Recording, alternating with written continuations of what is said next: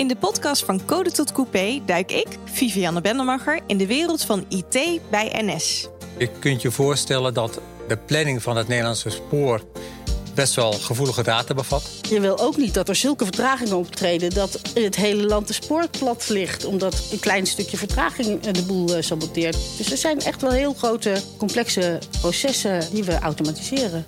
De puzzel van het spoor is best ingewikkeld. Niet veel plaatsen in de wereld doen wat wij doen.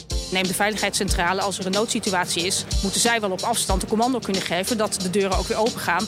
En later ook weer dicht gaan. Dus dat is echt maar waar ik heel concreet aan werk. Laten we nou kijken met iets minimaals te starten. Kijken of we dat aan de man kunnen brengen.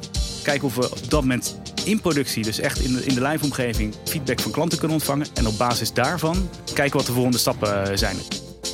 Luister van Code tot Coupé via werkenbijns.nl/vancodetotcoupé of via je favoriete podcast app.